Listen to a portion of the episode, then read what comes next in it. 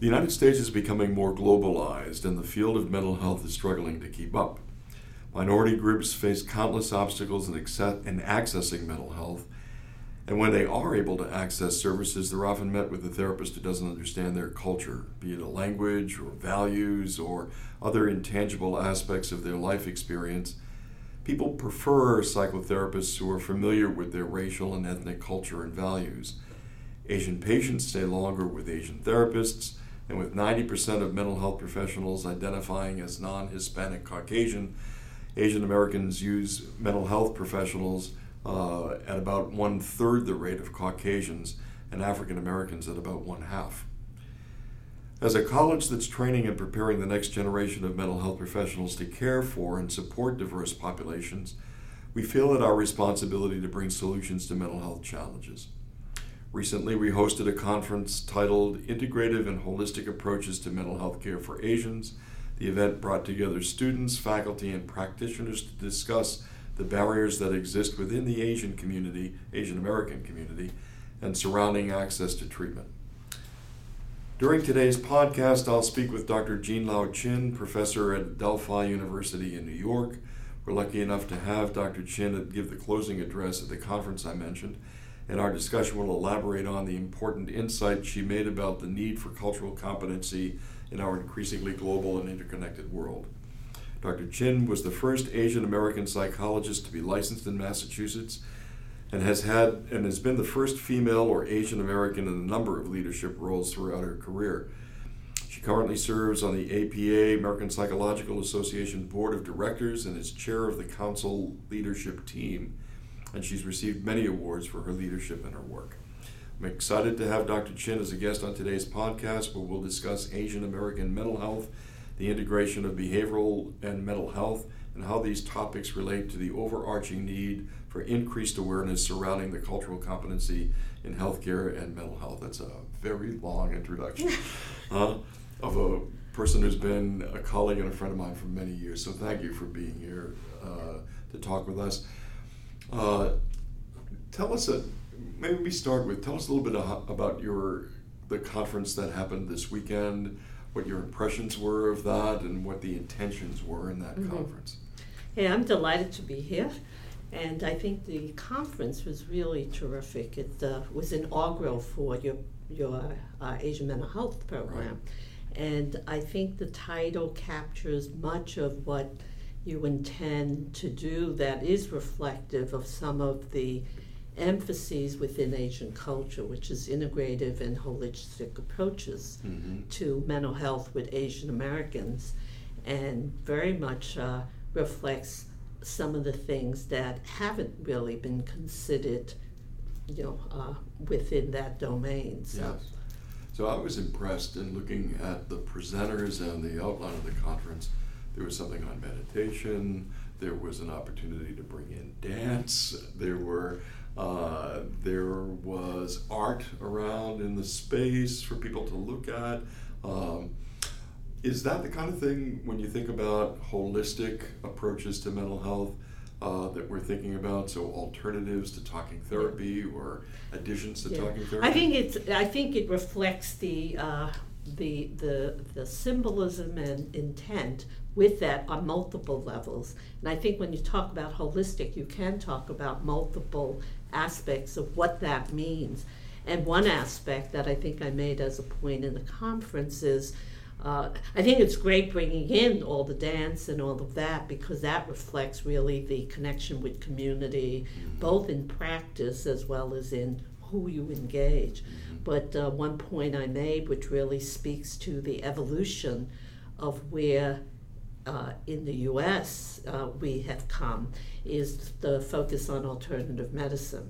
And I think I made the point that it's time to stop calling it alternative medicine, but really as another approach, that can work in complementary ways with Western medicine and Western approaches.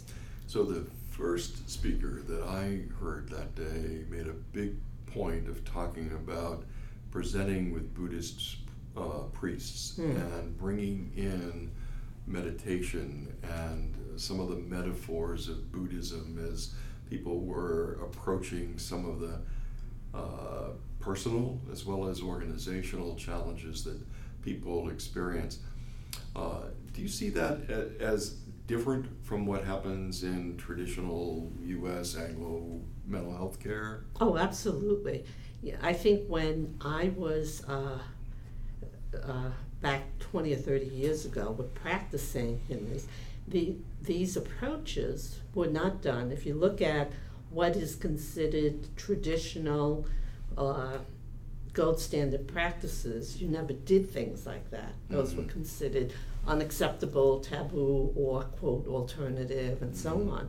But I think in the early days when we were talking about Asian mental health, there were colleagues across the country that we worked with who did do stuff like that, you know, and they were considered real innovative, and it wasn't considered real practice, you know. So that I think I think that's where the conference really has come a long way in demonstrating that this is good practice, you know, and it is something that can result in a more integrative and holistic way of looking at practice.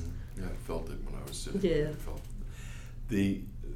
are there principles of Asian mental health? So we're talking about Asian mental health like it's one defined group of folks, and we know very well it's a gigantic part of the world, and it's a very complex group of folks from many societies and many languages. Are there psychological principles or styles or practices that would define Asian mental health? Is there a body of research that supports intervention in some way that we should know about? Yeah. Well, that's actually a very complex question. Thank you. Because the early aspects of mental health, there was really not such a phenomenon or concept about mental health. And people like Arthur Kleinman, you know, really first introduced, say, mental health in China, but the emphasis was on research rather than practice. And the emphasis was much more on, also like in Japan, where I had a program in Japan, and it was really more of an importing of Western methods into Japanese society, mental health, rather than the, quote, more Asian approaches. There were aspects of Asian approaches which I think are now coming into being, and I can give you two examples, you know, of that. One is if you look at Confucianism and Daoism, Confucianism being more philosophical and Taoism being more of a religion, they really bring in aspects of Asian thinking and approaches that have very strong mental health applications. Such as what? Within Taoism, that's their early emphasis on equity, on equality, and it includes a more feminist approach to looking at such things as healing and leadership and so on. So I have a, quote, a Taoist metaphor of what leadership is all about that essentially talks, it's not my doing, it's someone by the name of Li who talks about leadership is like water, and that has five elements, which is it's humble because it always flows, gravitates to the bottom. It is altruistic because it's necessary and essential for life. It is humane, you know, and it has strength, soft but strong, because it can mold mountains as it flows. So these kinds of concepts are very different from, you know, some of the other emphasis that we have on leadership, but also how we look at notions of hierarchy. The opposite or balance to that is the Confucian philosophy, which is very hierarchical, an emphasis on order, emphasis on harmony, emphasis on relationships, but in a dominant not in the negative ways, you know, of the alpha male, masculine mm-hmm. types of ways, but of a dominant, more paternal type of mold. Mm-hmm. And those two contrast very much within Asian cultures, you know, as two opposing kind of forces, but very much along the yin and yang concept, mm-hmm. where they're opposing, but they're complementary. And so is there one at the moment more dominant in practice? Well, I think what happened was that because mental health and therapy came from more of a Western tradition mm-hmm. of imposing on that, a lot of it mirrored that. Because I know when I went to Japan and we had a program from there from Alliant when I was dean there, is they wanted to learn what Westerners did, in contrast to what I say is more culturally competent in terms of how to, you know, bring in what's relevant to the culture. That's shifting now. Yeah. So I think now there's a recognition of the more indigenous therapies and focus on bringing in the worldview and these concepts like I've just described into therapeutic practice and leadership and so on, and not simply adopting sort of a more Western mold. And I think that's the evolution. And I think it's that recognition that there are differences, there are contrasts, and the relevance is when you recognize that into how you practice and so on. Mm-hmm. So the molds of treatment are becoming more specific to Asian, you know, cultures, and these are the populations now working with. And is there a reason for that? So the first seems like it's traditional European colonialism, yeah. right?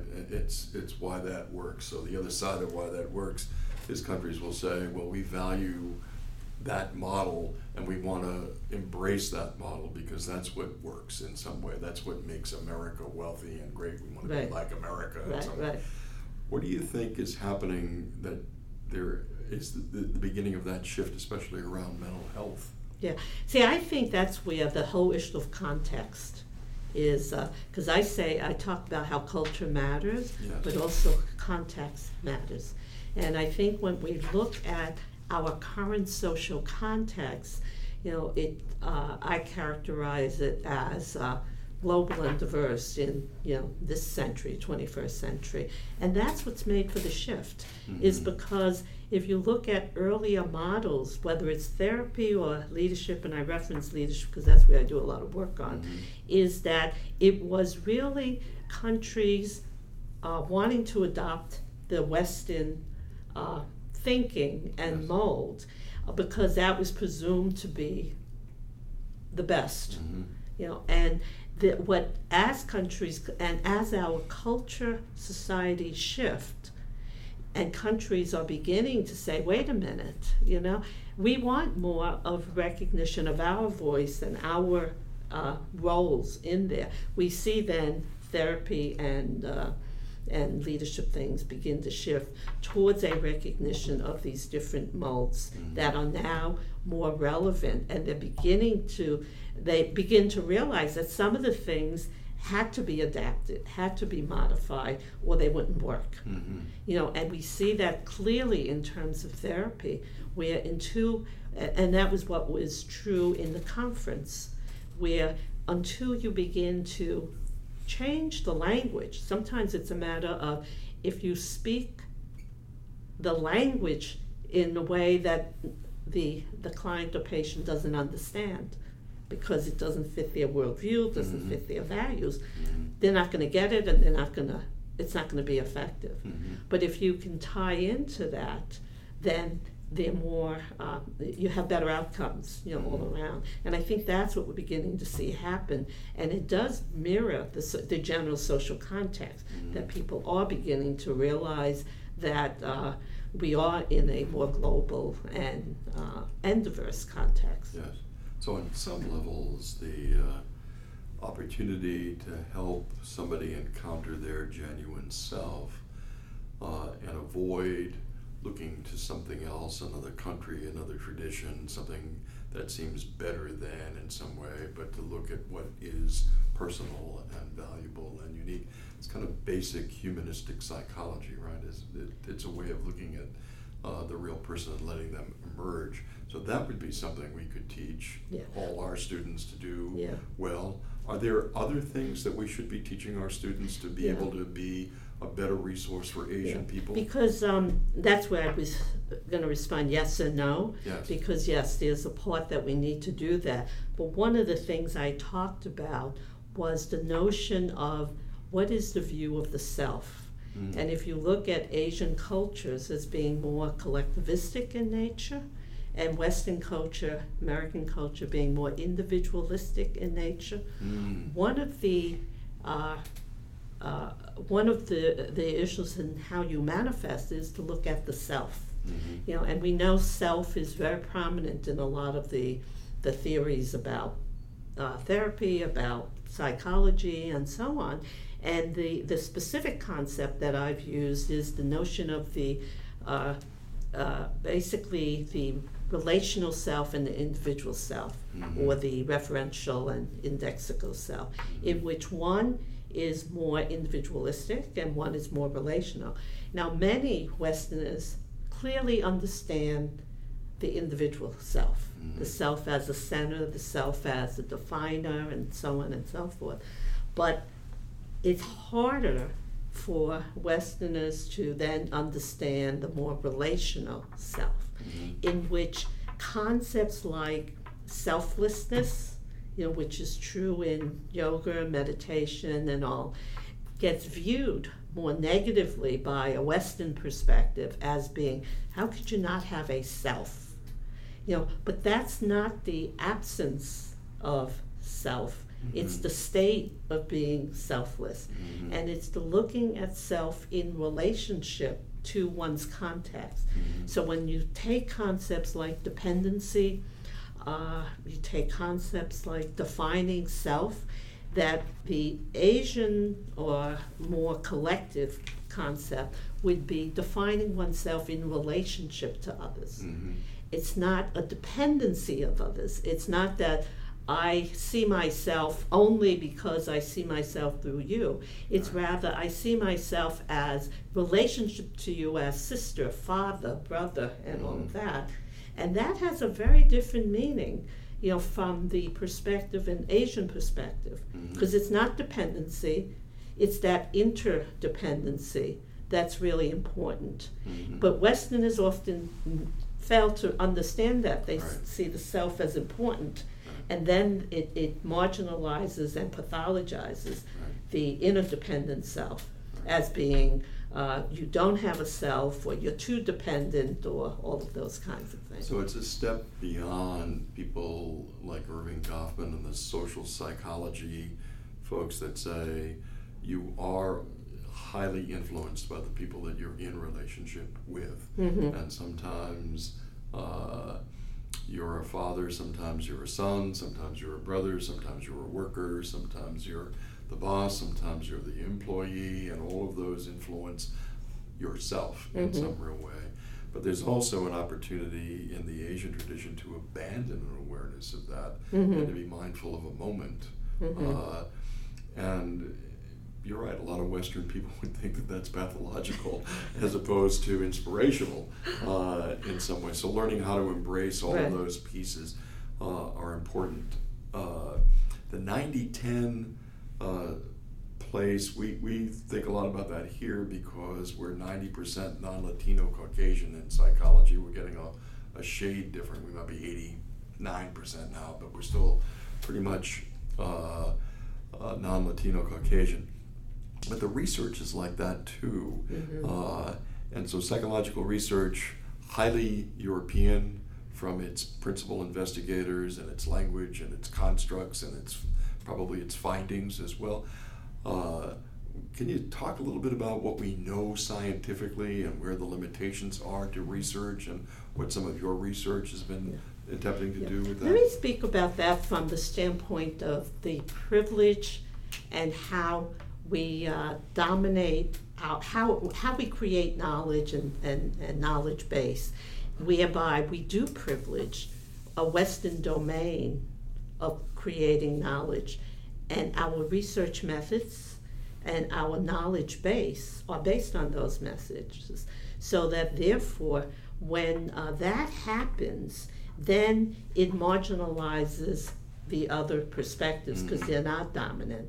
So that one of the things I talk about is, and I learned that while I was in Australia, in terms of looking at unlearning. You know, what we accept as truths, which is what our research says, what is the truth, what is the best knowledge, evidence, and so on, that we need to examine that from the standpoint of what are the biases in our lens of looking at those truths as being the only truths. And that if we do that, do we have to unlearn some of the assumptions about what is the truth?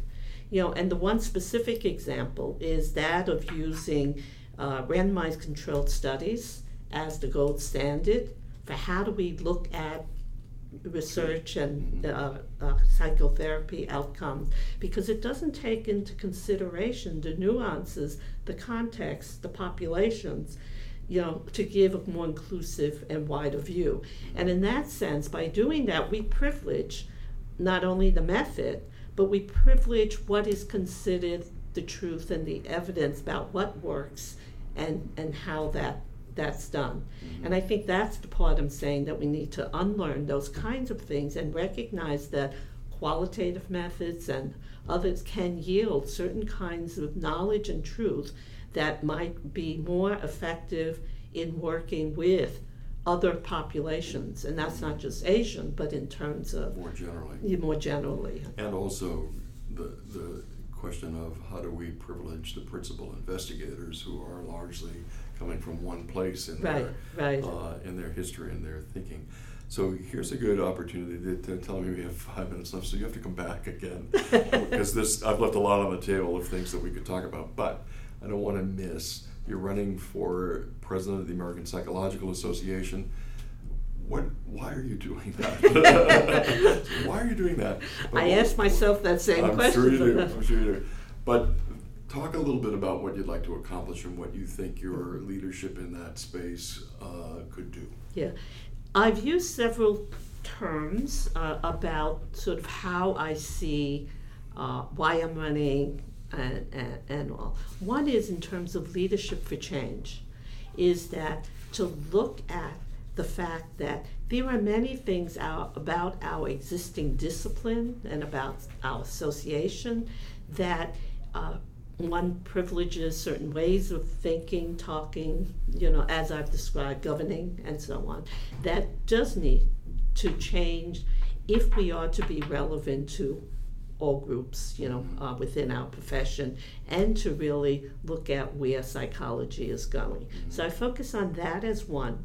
And on the second is what I term as integration amidst diversity, is the emphasis on diversity, which is the recognition of difference and inclusion. And that's not only about populations, that's not only about whether we're talking about Latinos, Blacks, Asians, and all, but also in terms of what are our different perspectives, you know, our dichotomizing of science and practice, you know, and I think the professional schools in many ways reflect, you know, some dimensions of that, and not in a bad way, but and we don't have time to get into that, but looking at the kinds of dichotomies that we establish rather than the ways in which we look at how to build the bridges towards that.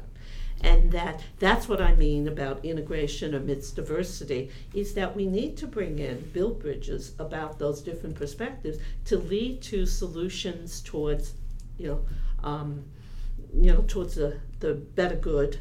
Because if we look at society in terms of what is happening in our current society outside of psychologists and APA, but in our country, that we see that polarizing more, and looking at solutions that I think aren't always, in my biased view, in the best interest, you know, of, and that's where I felt that by running for APA president and being in a position to begin to guide that with input and relevance from all constituencies, mm-hmm. not just my own biased one, is something that I think can help to both improve the discipline, improve the association, and improve what we say we want accomplished in terms of psychology, mm-hmm. For society.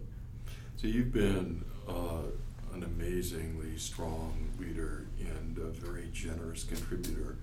You were on the board here when I think that may have been first how we met, but at least it was a long enough time ago that it might have been first how we met. You've served as dean. You've been in spaces where you've influenced just probably thousands of leaders and providers and professionals in psychology. And very often, I know you've been, if not the only, you've been one of the very few, and you've risen to places where you've spoken your mind, you've helped us all to grow and to develop. I'm hopeful that this comes to you. I can't say that publicly too much, but I think you're a wonderfully talented psychologist and leader, and I'm grateful that you volunteered for this, and I hope it works out. Mm-hmm. I hope it works out. So thank you very much for joining us for this. Anything that we haven't said that you want to say? No, I think you've covered. No, you have. We have covered this. Thank you very much. You're welcome. Happy to be here. Thank you for listening to this month's podcast. We hope that you enjoyed it and that you found it interesting. To listen and download future editions, please subscribe to our iTunes and SoundCloud channel. For more information about upcoming topics and guests, please follow us on Twitter at WilliamJamesEDU and visit our Facebook page at facebook.com/WilliamJamesEDU.